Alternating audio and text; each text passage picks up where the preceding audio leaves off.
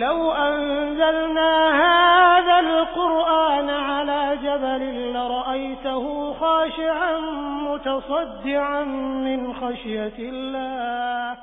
لأن لله قلبه فألان الله الصخر تحت قدميه أن يكون للقرآن أثر في قلبه. أي دون النبيين وفوق غيرها من مع القرآن نحيا في سلام فخير الوقت في خير الكلام. تعالوا ساعة نؤمن جميعا لنيل الأجر في دار السلام. الحمد لله رب العالمين الصلاة والسلام على إمام المتقين قائد الغر المحجلين.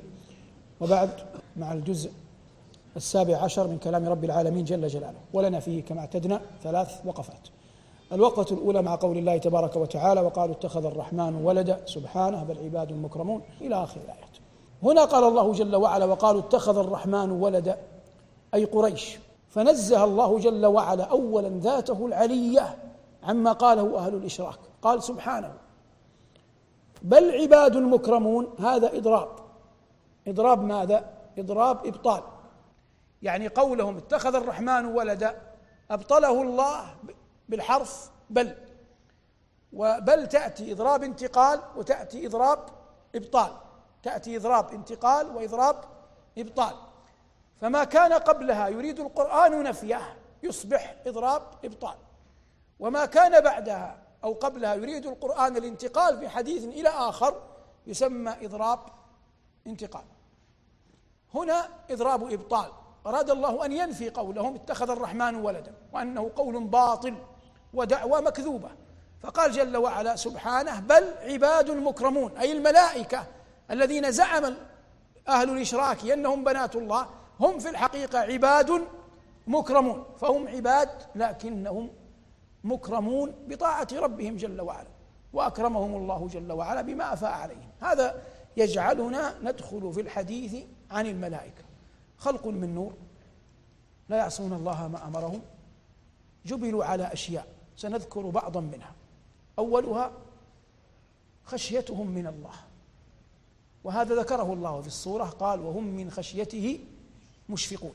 وفي الحديث مررت ليلة أعرج بي وجبريل كالحلس البالي من خشية الله. الحلس البالي الفراش الممتد. الذي بلي من كثرة ما جلس عليه حتى كاد أهله أن يلقوه. وفي الخبر آخر حديث الناس بن سمعان إن الله إذا أراد أن يتكلم بالوحي أخذت السماوات منه رجفة فيكون أول من يرفع رأسه جبريل. فإذا رفع رأسه أوحى الله جل وعلا إليه بما شاء. ثم يمضي جبرائيل على كل سماء كلما مر على سماء سأله ملائكتها ماذا قال ربنا يا جبريل؟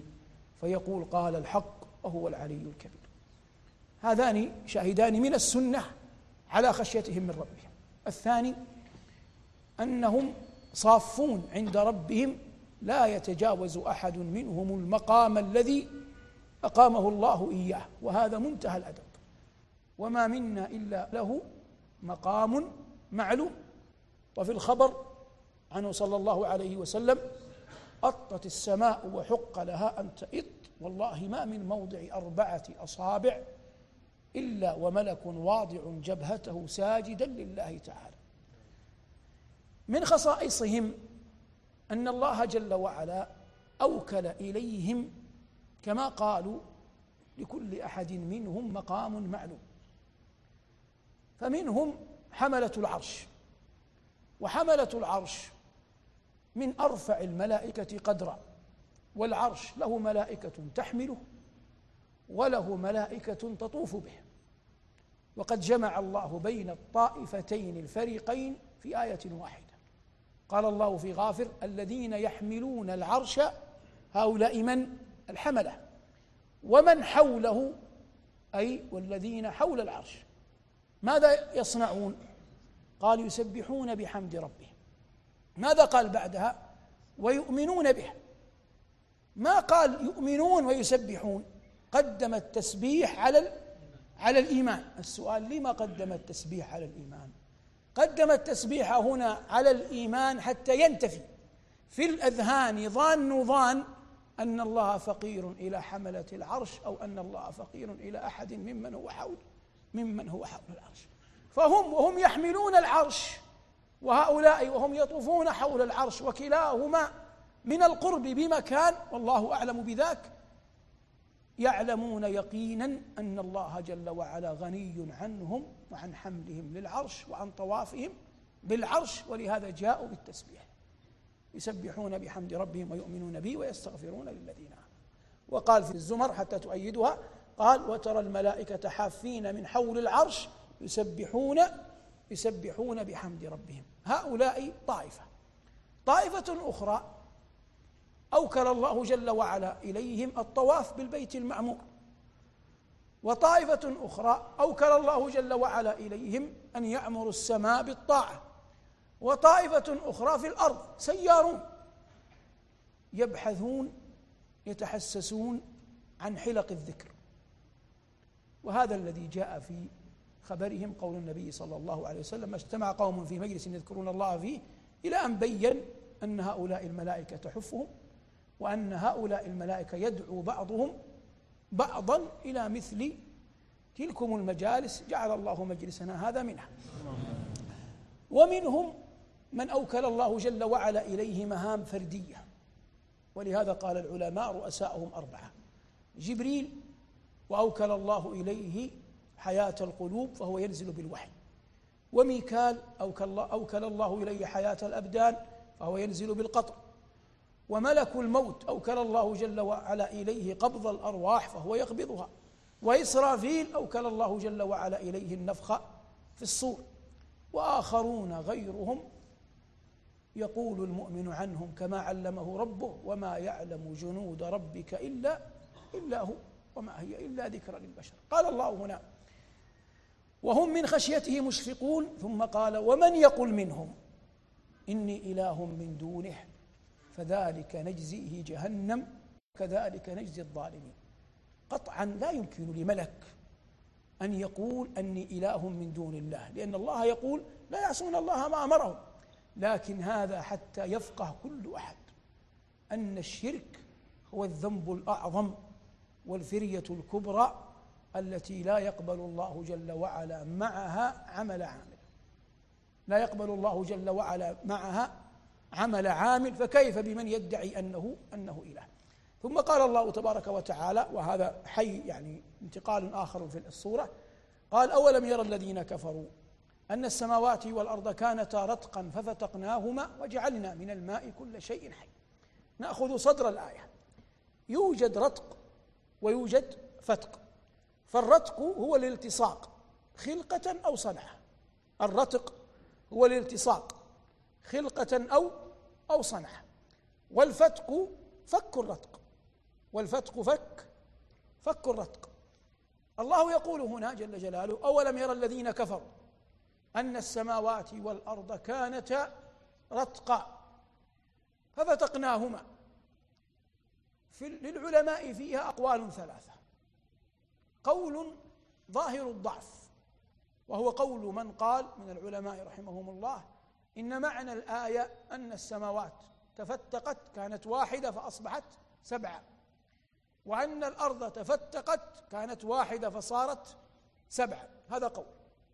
وآخرون قالوا إن المعنى أن السماوات والأرض كانتا ملتصقة ففتقناهما أي فصلنا أحدهما عن الأخرى فأصبح ما بينهما مما هو مشاهد عيانا وهو ما يعرف في زماننا بنظرية الانفجار الكون وآخرون قالوا أن معنى الآية فتقنا الأرض بالإنبات وفتقنا السماء بإنزال المطر. والذي يترجح عندي والعلم عند الله هذه الأخيرة لأن من قواعد التفسير أن الآية إذا احتملت قرينة تؤيد أحد المعاني غلب لا نقول وجب غلب المصير إليها. والقول بأن الفتق معناه اذنا للسماء أن تمطر واذنا للأرض أن تنبت قرينته قول الله وجعلنا من الماء كل شيء حي. فسردها بعدها في غالب الظن ولا نجزم. يدل على أن المقصود بالرتق والفتق أذنا للسماء أن تمطر وللأرض أن أن تنبت وهذا من أعظم دلائل قدرة الله جل وعلا لأن به أقام الله جل وعلا الحجة على خلقه أنه تبارك وتعالى يحيي الموتى. كذلك يحيي الله الموتى. من الدلائل والقرائن على أن الله جل وعلا يحيي الموتى. قال ربنا وجعلنا من الماء كل شيء حي. هذه مرت معنا لكن نأتي بشيء يعني مجمل مع ما بقي من الوقت. السماء عندما تمطر كل عام المطر الذي ينزل هو نفس حجم المطر الذي ينزل في العام الذي يليه. قال الصادق المصدوق صلى الله عليه وسلم ما عام بأمطر من من عام لكن الله جل وعلا يصرفه. تارة يسقيها هنا وتارة يمنعها هنا. بل إنك ترى في البلاد الواسعة المساحة بلاد تمطر فتنتفع بالمطر وبلاد تمطر فيفيض الماء فيغرق أهلها وآخرون أرضهم جدباء لم يأتهم قطرة والخالق والرب والمنعم واحد. لا إله إلا هو. تعالوا ساعة نؤمن جميعا. مع القرآن. مع القرآن. الوقفة الثانية من الجزء السابع عشر مع قول الله جل وعلا وداود وسليمان إذ يحكمان في الحرث إذ نفشت فيه غنم القوم وكنا لحكمهم شاهدين فهمنا سليمان وكلا آتينا حكما وعلما. وسخرنا مع داود الجبال يسبحن والطير وكنا فاعلين وعلمناه صنعة لبوس لكم لتحصنكم من بأسكم فهل أنتم شاكرون؟ سنقف مع داود داود عليه السلام جاء في الأثر أن الله لما خلق أبانا آدم مسح على ظهره فأخرج من ظهره ذريته إلى يوم القيامة فوجد في أحد الذرية وبي في عيني أحد الذرية وبيص من نور فقال أي رب من هذا؟ قال هذا عبد من عبادي من ذريتك يكون في آخر الزمان. يقال له داود. قال ربي كم جعلت عمره؟ قال ستين عاما. فقال ربي خذ من عمري أربعين عاما واجعله مئة. ولهذا لما جاء في الأثر أن آدم لما جيء يقبض روحه قال صلى الله عليه وسلم فنسي آدم فنسيت ذريته وجحد آدم فجحدت فجحدت ذريته. الذي يعنينا هذا النبي الكريم أثنى الله جل وعلا عليه بأمور وهذا هو الغاية من إنزال القرآن. فالله لما يقول أولئك الذين هدى الله هدى الله فهو هداه مقتده أولئك الذين هدى الله فبهداه مقتده. إن لم تعرف هديهم لا يمكن أن تصل إليه. فنحن كما نقول مرارا وإن عرجنا على قضايا أدبية أو فقهية لكن العبرة كل العبرة بالاتعاظ والإقتداء بأنبياء الله. هذا النبي آتاه الله تبارك وتعالى حظا عظيما من العبادة صلاة وصياما. فكان ينام نصف الليل ويقوم ثلثه وينام سدسه. كما أنه عليه السلام كان يصوم يوما ويفطر يوما في كسبه عليه السلام كان يأكل من من عمل يده. والعلماء لما تكلموا عن قضية الكسب والرزق أفضله قالوا إن أفضل أسباب الرزق الجهاد ما يكون من غنائم الجهاد. لما قالوا هذا؟ لأن النبي صلى الله عليه وسلم كان هذا جل رزقه. بعدها قالوا أكل الرجل من كسب يده واحتجوا بحديث النبي صلى الله عليه وسلم في مدح داود بهذا الشأن.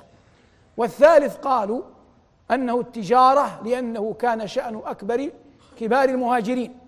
والرابع الزراعة لأنه كان دأب الأنصار في في المدينة وقالوا أشياء أخرى لكن هذه الأربعة هن الأمهات. قال الله هنا وعلمناه صنعة لبوس لكم. ألان الله جل وعلا لداود الحديد؟ ألان الله جل وعلا لداود الحديد؟ وقال له وقدر في السرد. ما معنى وقدر في السرد؟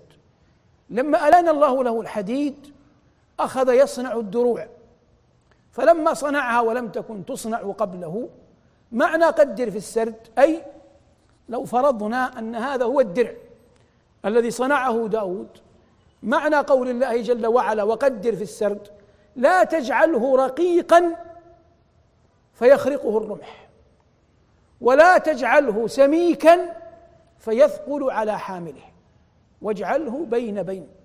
هذا معنى قول الله وقدر في السرد لا تجعله رقيقا فيخرقه الرمح فيصبح لا انتفاع به. ولا تجعله ثقيلا فيثقل على حامله فلا يستطيع أن يقاتل أن يقاتل به.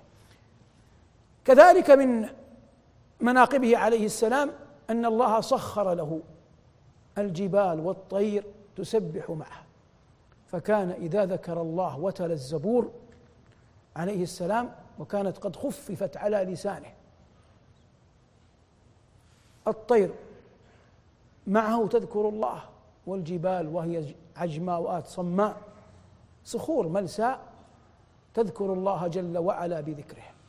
والشرف الحقيقي أن يهدي الله بك الخلق وأن يتأسى بك من يعبد الله. فهذا النبي الكريم عليه السلام داود آتاه الله جل وعلا صوتا حسنا ولهذا جاء في الحديث قول النبي صلى الله عليه وسلم لأبي موسى الأشعري لقد أوتيت مزمارا من مزامير آل داود. المقصود داود. لكن لماذا قال آل؟ هذا أسلوب عربي. إذا أرادوا أن يعظموا أحدا قدموا عليها الآل وهم يقصدونه عينا. ومنه قول الله تبارك وتعالى وقال لهم نبيهم إن آية ملكه أن يأتيكم التابوت فيه سكينة في سكينة من ربكم وبقية مما ترك آل موسى وآل هارون. ليس المقصود آل هارون ولا آل موسى. المقصود موسى وهارون لأن هما النبيان. وإنما قدمت الآل للتعظيم فمثلها قول النبي صلى الله عليه وسلم لقد أوتيت مزمارا من مزامير آل داود. أي مزمارا كصوتا حسنا مثل صوت داود. فكان يذكر الله. الله يقول إنا سخرنا الجبال معه يسبحن بالعشي والإشراق والطير محشورة. كل له أواب. تمر من بلد إلى بلد فإذا رأته يذكر الله وقفت صافة بأجنحتها تذكر الله معه حتى ورد إن منها من يموت وهو واقف يذكر الله جل وعلا مع من؟ مع داود. ولما أنزل الله جل وعلا عليه قوله اعملوا آل داود شكرا قال العلماء لم يخلو بيت آل داود ساعة من نهار من أحد يعبد الله. فإذا عجز أحدهم أو قصر قام الآخر مقامه. فلا يخلو البيت من صائم أو أو قائم أو أحد يذكر يذكر الله. قال ربنا بعدها وإن كان هذا ليس في الجزء السابع عشر لكن نحن نتكلم عن داود واللقاءات كلها اسمها مع القرآن. قال جل وعلا وقليل من عبادي الشكور. فما عظم داود إلا لأن هذا الأمر قليل في الناس. وإلا لو كان هذا كل أحد يصنعه لما كان هناك فضل لداود. قال الله جل وعلا وعلمناه صنعة لبوس لكم لتحصنكم من بأسكم فهل أنتم شاكرون؟ وبينا أن هذا أن الله جل وعلا ألان له ألان له الحديد ولم تلن لأحد قبلها. يقولون في أخبار التاريخ أن داود لما ألان له الله الحديد أخذ يصنع الدروع ولم يكن للناس عهد بالدروع من قبل. فجاءه لقمان فوقف على رأسه. فلما وقف على رأسه أدركته الحكمة فلم يسأل. فما زال داود يصنع حتى أتمها فلما أتمها لبسها. وقال نعم لبوس نعم لبوس الحرب أنت. فعرف لقمان وأنها دروع يتقى بها الرماح والسيوف. فتعجب داود من صمت لقمان وقال الصمت حكمة وقليل فاعله. فالشيء الذي يغلب على الظن انه سيأتيك خبره فلا حاجة لأن تسأل عنه. والشيء الذي تكفيك فيه الكلمة لا حاجة لأن ترفع الصوت. والشيء الذي يكفيك فيه صوتك لا حاجة فيه لأن ترفع السيف. والعاقل يضع الأمور في مواضيعها الصحيحة. وداود عليه السلام ونحن نتحدث عنه. ذكرنا مسألة قيامه لليل وأنه ينام نصفه ويقوم ثلثه وينام سدسه. بالنسبة لأهل زماننا أنا أوصيك وصية عامة. وصية طبعا الناس يختلفون لكن أتكلم عن الحالة الوسطى. النبي عليه الصلاة والسلام قال إن بلالا يؤذن بليل ليوقظ نائمكم ويرجع قائمكم. فكلوا واشربوا حتى يؤذن ابن أم مكتوم. الآن يعمل في بعض مدن المملكة ولا أدري إن كان هذا عامة بما يعرف بالأذان الأول أي قبل الفجر بساعة وفق ما يعمل بالحرمين. المهم بالنسبة لأي مؤمن ما استطاع إلى ذلك سبيلا. إذا أذن المؤذن الأول حاول أن تكون أحد رجلين. إما أن تكون قد صليت تريد أن تنام. وإما أن تكون قد نمت وقمت لماذا؟ لتصلي. تكون أحد رجلين. الرسول صلى الله عليه وسلم يقول ليرجع قائمكم فتكون أنت قد صليت فبقي ساعة من الفجر كن نائما فيها. هذا معنى ليرجع قائمكم. وإما أن تكون قد نمت فالنبي عليه الصلاة والسلام يقول ليوقظ نائمكم فيقوم يصلي حتى يطلع الفجر. ونبينا عليه الصلاة والسلام جاءت صلاة الليل عنده فيما نقل إلينا من خبر عائشة وغيرها أنها كانت متفرقة. أو ترى أول الليل أو ترى نصفه أو ترى آخره. صلى ثمان سردا صلى ست سردا صلى مثنى مثنى وهي أكثر صلاته. يقرأها المؤمن كلها ثم يحاول في كل ليلة أن يأتي ببعضها والله الموفق. وهذه هي الوقفة الثانية وننتقل إن شاء الله في هذا الجزء المبارك إلى الوقفة الثالثة. تعالوا ساعة نؤمن جميعا. مع القرآن. مع القرآن. هذه الوقفة الثالثة من الجزء السابع عشر. قال ربنا هو أصدق القائلين والبدن جعلناها لكم من شعائر الله لكم فيها خير. فاذكروا اسم الله عليها صواف فإذا وجبت جنوب وكلوا منها وأطعموا القانع والمعتر إلى آخر الآيات. البدن جمع بدنة ولها مفهوم في اللغة ولها مفهوم في الشرع. فهي في اللغة يعنى بها الإبل خاصة وفي الشرع يراد بها الإبل والبقر. لكن في هذه الآية المراد الإبل. إراقة الدم من أجل وجه الله من أعظم القربات. فصل لربك وانحر. قال ربنا هنا والبدن سميت بدنة لسم لكونها سمينة. جعلناها لكم من شعائر الله ففي تعظيمها وإراقة دمها قربانا لله من أعظم القربات إلى رب العالمين ومن أجل الشعائر. وسيأتي تفصيل هذا في خاتمة اللقاء. لكم فيها خير فاذكروا اسم الله عليها صواف. أي إذا هممتم بذبحها فاذكروا اسم الله. صواف بمعنى صافة قائمة. والإبل تنحر معقولة يدها قدمها يدها اليسرى. على هذا إخبار واضح. فإذا وجبت بمعنى سقطت. ويقال للحكم الشرعي واجب لأنه ساقط عليك لا انفكاك لك عنه. فإذا وجبت جنوبها أي ماتت وسقطت. فكلوا منها. هذا على شرط أن يكون أضحية أو هديا يجوز الأكل منه لكن إن كان فدية أو نذرا فلا يصح الأكل منه. فكلوا منها والأمر للندب وأطعموا القانع والمعتر. القانع الفقير الذي لا يسألك والمعتر الفقير الذي يسألك. فمن يقنع يعطى وإن كان لا يسأل. والمعتر هو من يحتاج لكنه يتعرض للناس ويسألهم. فأطعموا قانع فكلوا منها وأطعموا القانع والمعتر كذلك سخرناها لكم. إلى أن قال جل وعلا بعدها لن ينال الله لحومها ولا دماؤها ولكن يناله التقوى منكم. الله غني عن تلك الدماء التي تهرق. لكن أين. كيف يكون تعظيم الشعائر؟ يكون تعظيم الشعائر بأن الإنسان يجل في قلبه وهو يشريها. فيحاول قدر الإمكان أن لا يراجع البائع كثيرا تعظيما على أنها شعيرة. فإذا كان يقدر على نحرها بيده فلا يكله إلى أحد. فالنبي صلى الله عليه وسلم لم يكل نسكه إلى أحد البتة.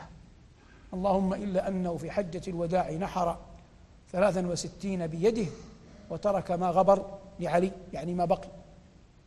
أما أضاحيه في المدينة كان يذبحها بيده. فإن كنت ممن لا يحسن الذبح فلا أقل من أن تشهد نحر أضحيتك.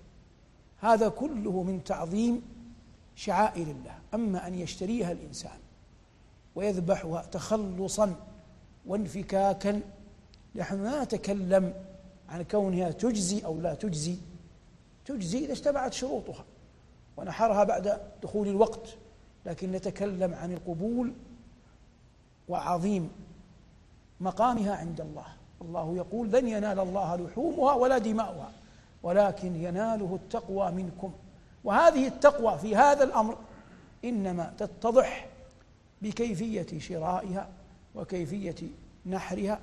حتى إننا أدركنا من الصالحين من لا يقبل أن يحملها أحد يحملها هو بنفسه لأنه يعلم انها ليست شاة لحم لبيته ولكنه دم يهرق لله تبارك وتعالى. يراد به وجه الله سماه الله جل وعلا شعيره فإن عجز فلا أقل من أن يعينه أحد.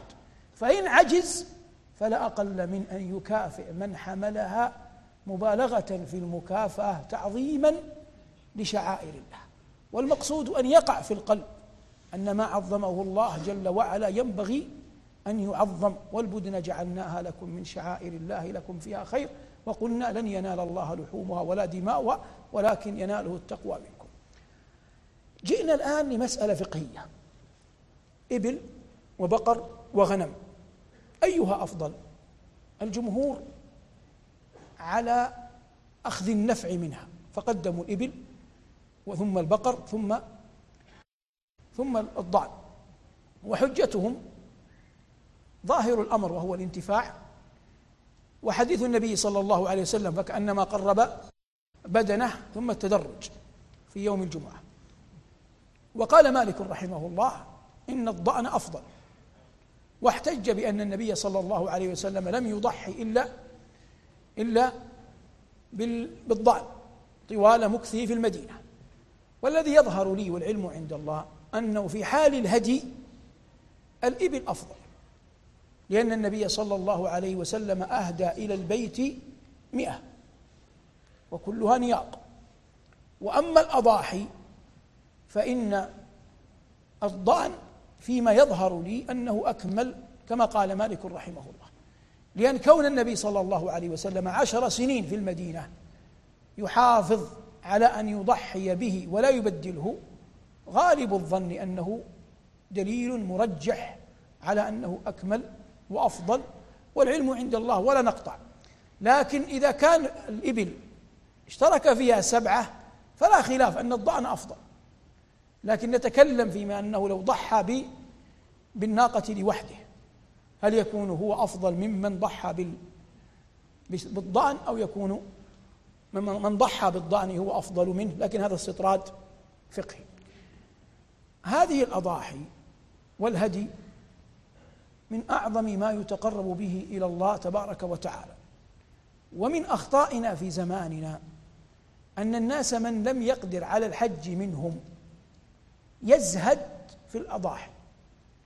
فحتى إذا صنعها يصنعها بطريقة ما لا تدل على أنه يفقه مراد الله جل وعلا منها. فكما أن الحج شعيرة وقربة فكذلك الأضاحي شعيرة وقربة. من السنن المغفل عنها في زماننا أن الناس تبعث هديا إلى الحرم من غير حج ولا عمرة. والنبي صلى الله عليه وسلم كان يهدي من المدينة هديا يبعثه إلى مكة. وهو عليه الصلاة والسلام في المدينة. لم يهل بحج ولا ولا ولا بعمرة. وهذا فيما يظهر شبه متروك في زماننا. فمن قدر عليه خاصة من أهل الثراء فهو فهو خير. شعائر الله المراد بها ما جعله الله جل وعلا علامات على دينه. كما قال ربنا عن الصفا والمروة إن الصفا والمروة من من شعائر الله وهما جبلان لكن كل شعيرة لها طريقة في تعظيمها. ولا سبيل إلى معرفة طريق التعظيم إلا بالسنة. فالجبلان شعيرتان عظيمتان تعظيمهما بالسعي بي بينهما. والحجر شعيرة تعظيمه بتقبيله واستلامه. والبدن شعيرة تعظيمها بإراقتها لله تبارك وتعالى. وعرفة شعيرة وتعظيمها بالوقوف عليها في اليوم في اليوم التاسع. ومزدلفة شعيرة وتعظيمها المبيت فيها ليلة النحر. وهكذا شعائر الله.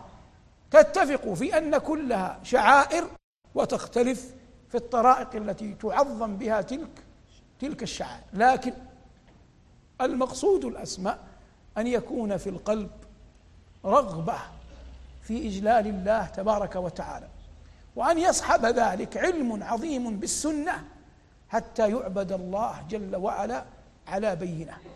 فالدين والتوحيد منذ أن كان الناس إلى بعثته صلى الله عليه وسلم. ولكن الشرع هو القرين له في معرفة ذلك كله. وقد قيل هو دين رب العالمين وشرعه. وهو القديم وسيد الأديان. هو دين آدم والملائكة قبله. هو دين نوح صاحب الطوفان. هو دين إبراهيم وابنيه معه. وبه نجا من لفحة النيران. وبه فدى الله الذبيح من البلا لما فداه بأعظم القربان. هو دين يحيى مع أبيه وأمه نعم الصبي وحبذا الشيخان.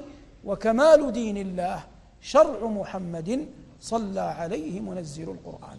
هذا والله تعالى أعلم وصلى الله على محمد وآله. مع القرآن نحيا في سلام فخير الوقت في خير الكلام بتفسير وأخبار حسان عن المختار نبراس الظلام. مع القرآن إحساس تسامت